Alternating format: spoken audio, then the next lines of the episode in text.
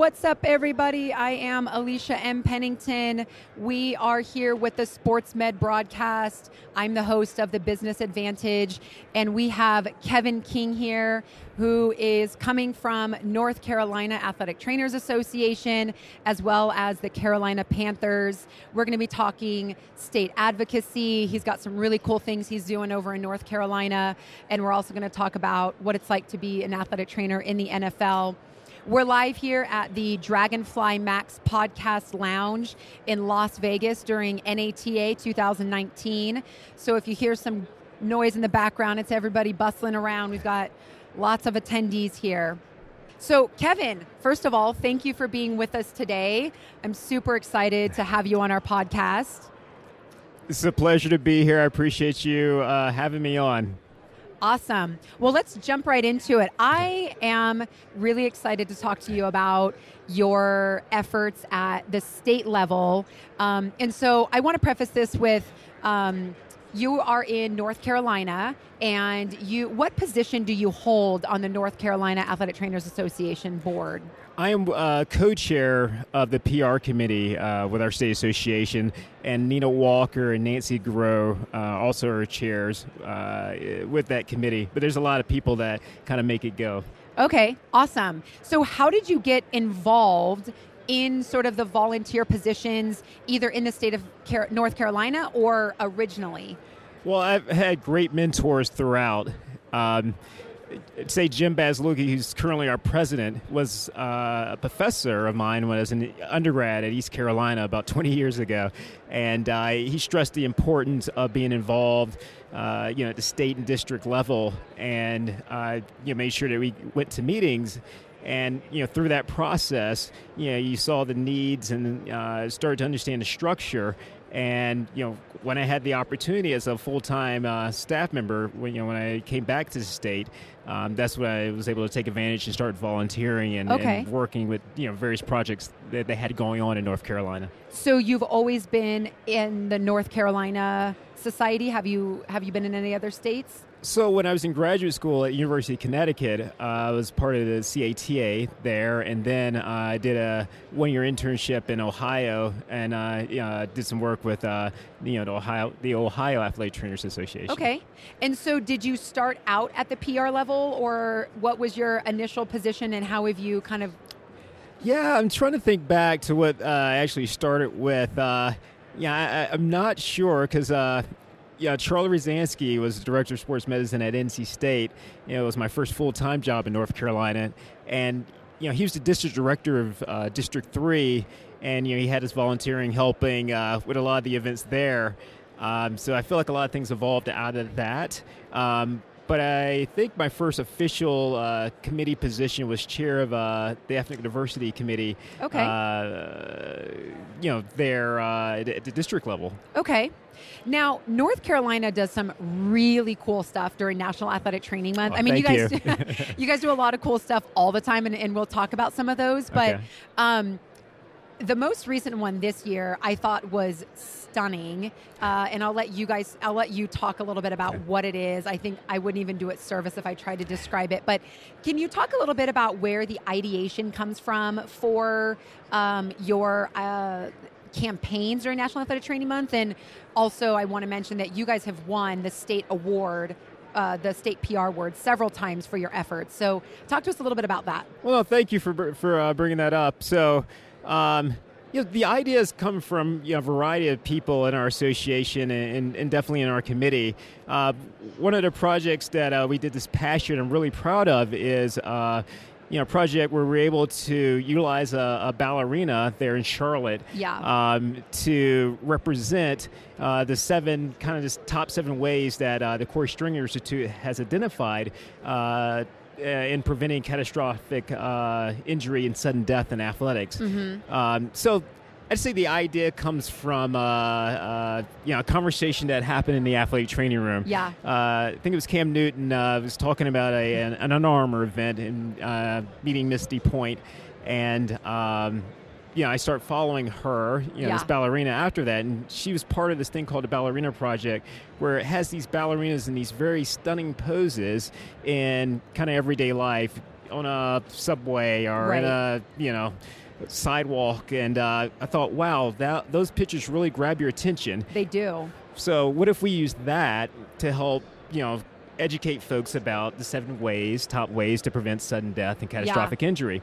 Uh, so you know, I brought this to our committee and. Uh, you know, just kind of uh, threw some ideas out there, and uh, you know, reached out to a ballerina in Charlotte. She was on board. Our team photographer, um, Melissa uh, Rodriguez, she was able to, to contribute. Capture those, yeah. We even reached out to a local gallery uh, for no charge. They were very interested and actually uh, let us uh, display our artwork for two months. That's incredible. And you know, several other groups have you know asked if we can have those pictures uh, at their events. Yeah, I mean, these photos, to your point, um, I think the juxtaposition of seeing a ballerina in some of these, um, you know, standing in a whirlpool or, uh, you know, it, it I think it, it absolutely grabs your attention. That's the perfect way of saying it, and it it requires conversation as a result. And I and I'm sure that that's what the inference was with wanting to do this. And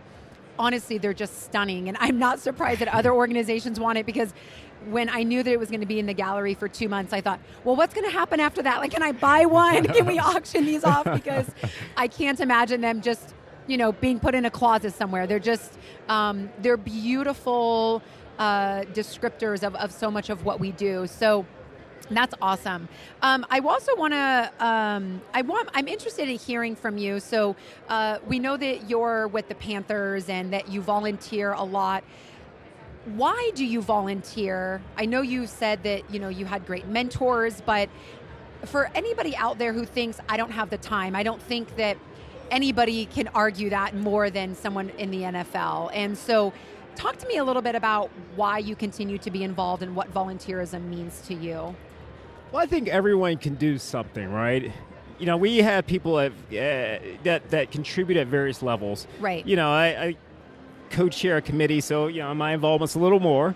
Um, you know, but we have some people that are able just to come and do the events that we set up. Yeah. Um, but no, I think it's important uh, because there's people that helped me along the way. There are folks that. Um, you know, that, that have provided a lot of uh, uh, assistance along the way Right. you know, another thing I, I would kind of uh, point to is, uh, you know, growing up in rural eastern North Carolina, tobacco country, uh, you know, I've been blessed to, to get a world class education at East Carolina and the University of Connecticut. Yeah. And it's been great to bring some of those, you know, opportunities, that knowledge back to, uh, you know, kind of my native area. So, I love that. Um, you know, just a variety of reasons to, to, to give back. But, um, That's cool. Yeah, it's, it's uh, a, a good state. Uh, we got a lot of people to help us do that. Yeah, I'm, I'm such a strong proponent of volunteerism, getting involved in the profession. I think that it completely changes the trajectory of someone's career by doing that. And if I, I, I want to encourage people because there's entry points at every level, whether it's the state, the district, the national, and there's a committee for a representation of every kind. So, um, you know, you don't have to be an NFL athletic trainer to get involved, uh, but certainly, even if you are, you still can make time if, Right. if you feel that it's important for you. I, I just want to add, it, Yeah. it, I feel like it can make you a better professional as well. You get a chance to, you know, do some things that your normal job setting may not allow you to do. Absolutely. So you learn some new skills. You get a chance to meet, you know, different people, and uh, Like be again, on a podcast. like being in a podcast. so yeah, I, I, I highly encourage anyone. Yeah. So you've brought with you an example. Um, so one of the initiatives that the state of North Carolina has attempted to put forward for a few years now is a license plate. And I think that this is one of the coolest things when we talk about wanting to reach external stakeholders. We want to we talk about um, bringing bringing brand recognition to our profession. I think this is such a phenomenal campaign. So talk to us a little bit about again maybe where the idea came from and if people want to contribute or get involved how they can and Okay. what your guys' end goal is with this Okay. Um, so driving around North Carolina, we have a lot of uh, vanity plates, specialty plates. I mean, anything from uh, you know uh, supporting the bees to uh, safe trails and so on and so Right. forth. So, you know, we had the idea. Well, all these other organizations have found ways to you know, utilize license plates to you know get their message out. You Yeah. know, why can't we do that? Yeah. So we talked to our uh, lobbyist Uh-huh. um, you know, to see kind of what that process is, and um, you know they were able to secure uh, you know legislative support Sure. and uh, you know kind of get us set up uh, to do that. Yeah. The only requirement was three getting 300 uh, folks to commit to uh, a license plate.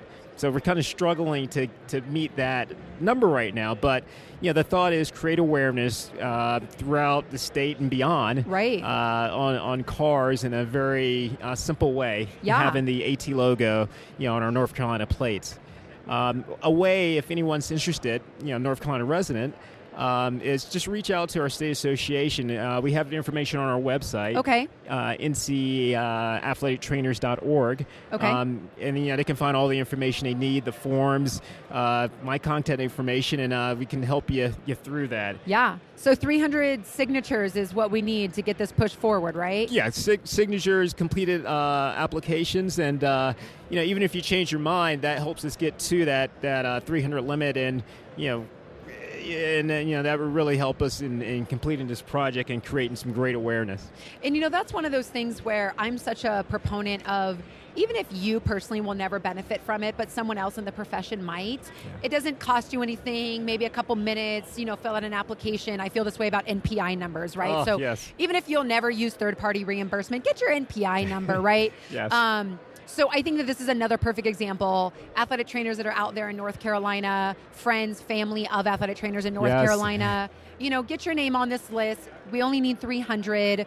Help Kevin and the PR committee get this initiative pushed forward um, so that we can bring some really cool awareness in the state. Thank you. You've also brought a really cool item that I want you to talk about. Um, so tell us about this this bow tie that you have. Okay, so again, we're always looking for creative ways to uh, do advocacy. Um, so, you know, we have a lot of different conversations in the athletic trading room. Certainly. Someone made me aware of a uh, wood bow tie company out of Oklahoma. A wood bow tie. Yes. Okay. Yes. Okay. Uh, it's refer- uh, the company is Two Guys Bow Tie. Okay. And um, yeah, they make wooden bow ties and they make custom wooden bow ties. Okay. So I approached them with the idea of an athlete training bow tie. Oh. so I was able to get our state association logo Uh-huh. and uh, the AT logo on Okay. this wooden bow tie, and it was stunning. Yeah. And uh, one of the many things that we did during National Athlete Training Month is um, we were able to get uh, the lawmakers to fly uh, a flag in honor of athlete training over our state capitol Wow. during the you know, during March during National Athlete Training Month, and you know afterwards they uh, provided us with that flag and you know some sort of certification.